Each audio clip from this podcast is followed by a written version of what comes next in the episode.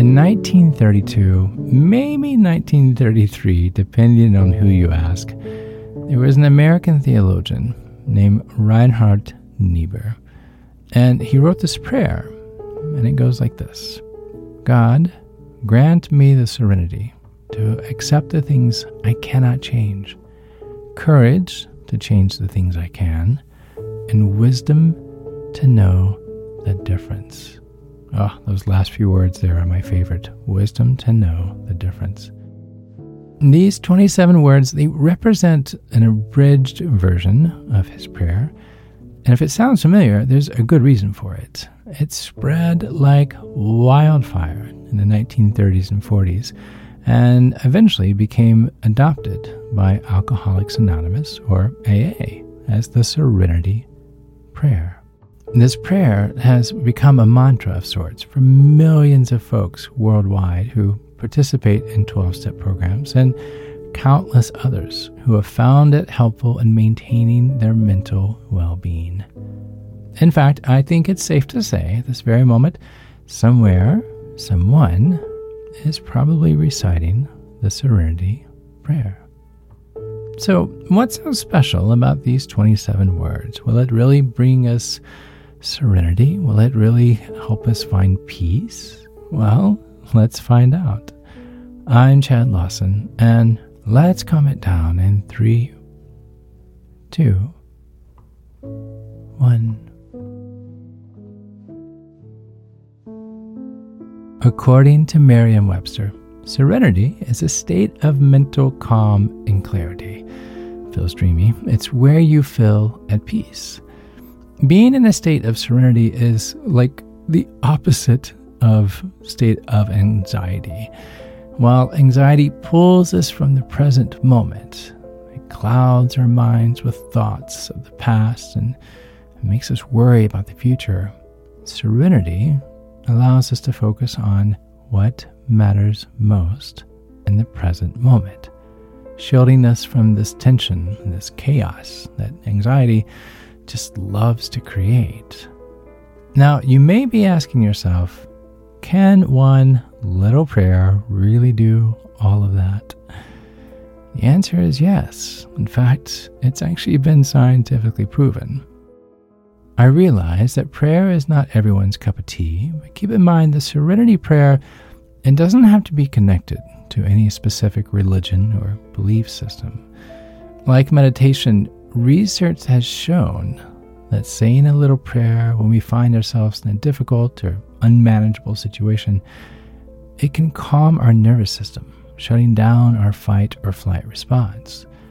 Saying a prayer can cause a person to be less reactive to unpleasant situations, negative emotions, making you feel a little less angry, a little less upset.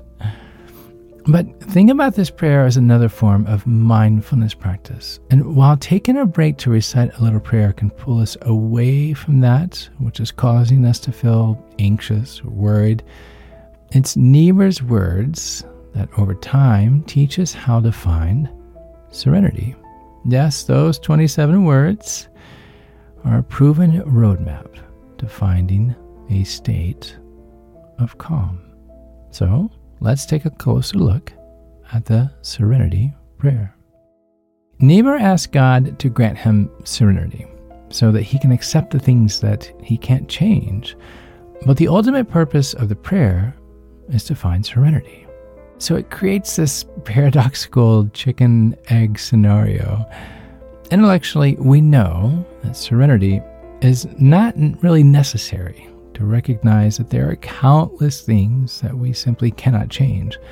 Although it takes some work on our part, the Serenity Prayer gives us very detailed directions on developing serenity. Try as we might, we cannot change the fact that inflation has driven up the price of groceries and gas prices and how they're at their highest in nearly a decade, or that a pandemic has changed life as we know it. When we accept the things we cannot change, life generally gets just a little easier. And we can focus our energy on something more productive, like finding the courage to change the things that we can. I'll come back to that word in just a second. So, what can we change? Well, for starters, we can change how we react to situations that are beyond our control. Worry is a common reaction to stressful and unpleasant situations. Rising grocery or gas prices, they may cause us to worry about how we're going to put food on the table. And my goodness, if another variant of coronavirus pops up, I don't know what we're going to do. But as humans, we waste a lot of time, precious time, worrying about things that are outside of our control, which ultimately does nothing to solve the problem at hand.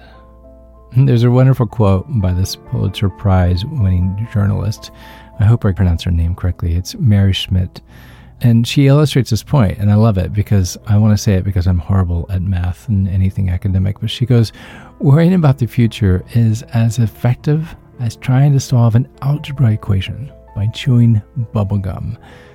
I had to put that in there. But it's true. Like worrying about the future, it's as effective as trying to solve an algebra equation by chewing bubblegum. Worrying too much, it, it can put us in this perpetual state of anxiety. But it isn't just worry that can present itself in these situations. Anger is yet another typical response to problems beyond our control. Right? Think about it. And like its cousin, worry, anger can have adverse effects on our mental or physical well being. And in the end, it really does nothing to solve the problem.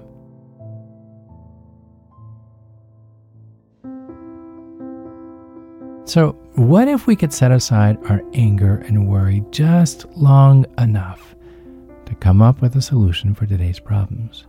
Well, that takes courage. It takes courage.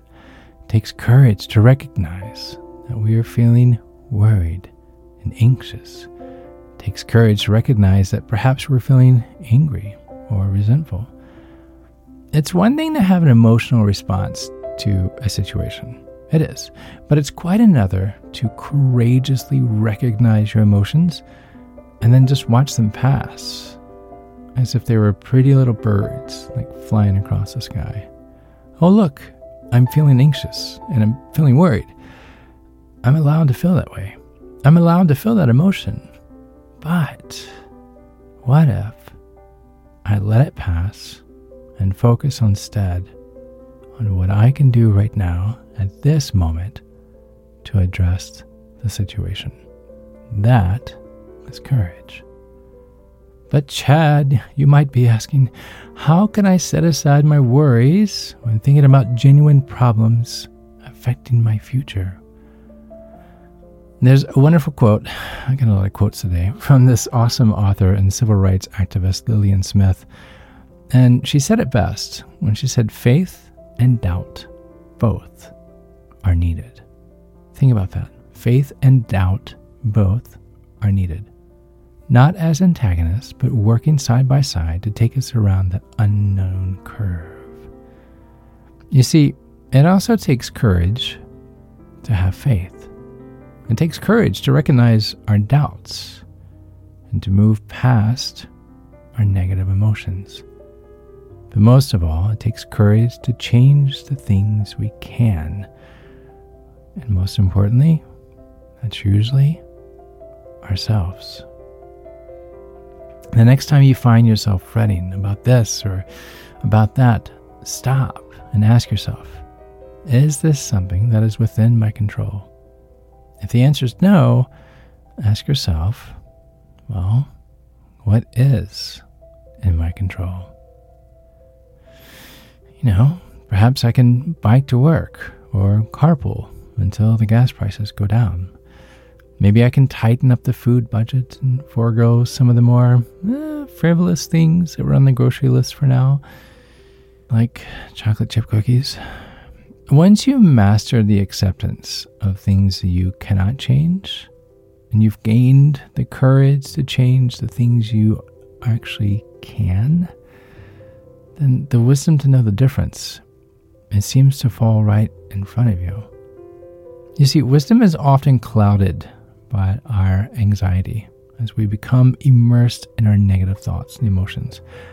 Anxiety has this unbelievable, uncanny way of clouding that wisdom when we are immersed in negative thoughts and emotions. It's sneaky. It just comes around the back and just gets us without even us knowing, which is perhaps why the Serenity Prayer has resonated with so many worldwide. As we gain the wisdom to know the difference between that which we cannot change and that which we can, we can focus on changing ourselves for the better. So the next time that you're stuck in bumper to bumper traffic, late for an important meeting or an appointment or the kids' baseball game, you start to feel anxious or overwhelmed, take a moment to inhale and say, God, grant me the serenity to accept the things I cannot change, courage to change the things I can, and wisdom to know the difference. I bet you'll feel just a little more serene.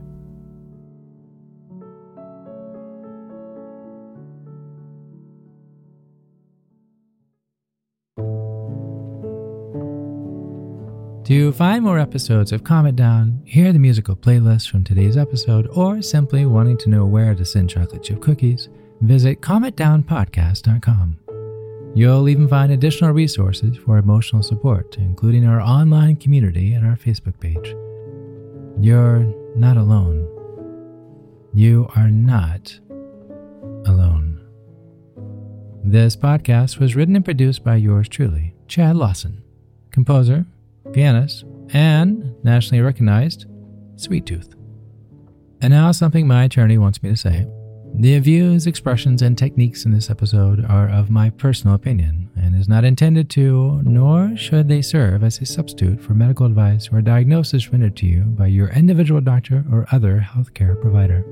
Only a licensed physician should evaluate your situation, provide a diagnosis, or render other medical advice to you, and you should only act upon the advice of such physician.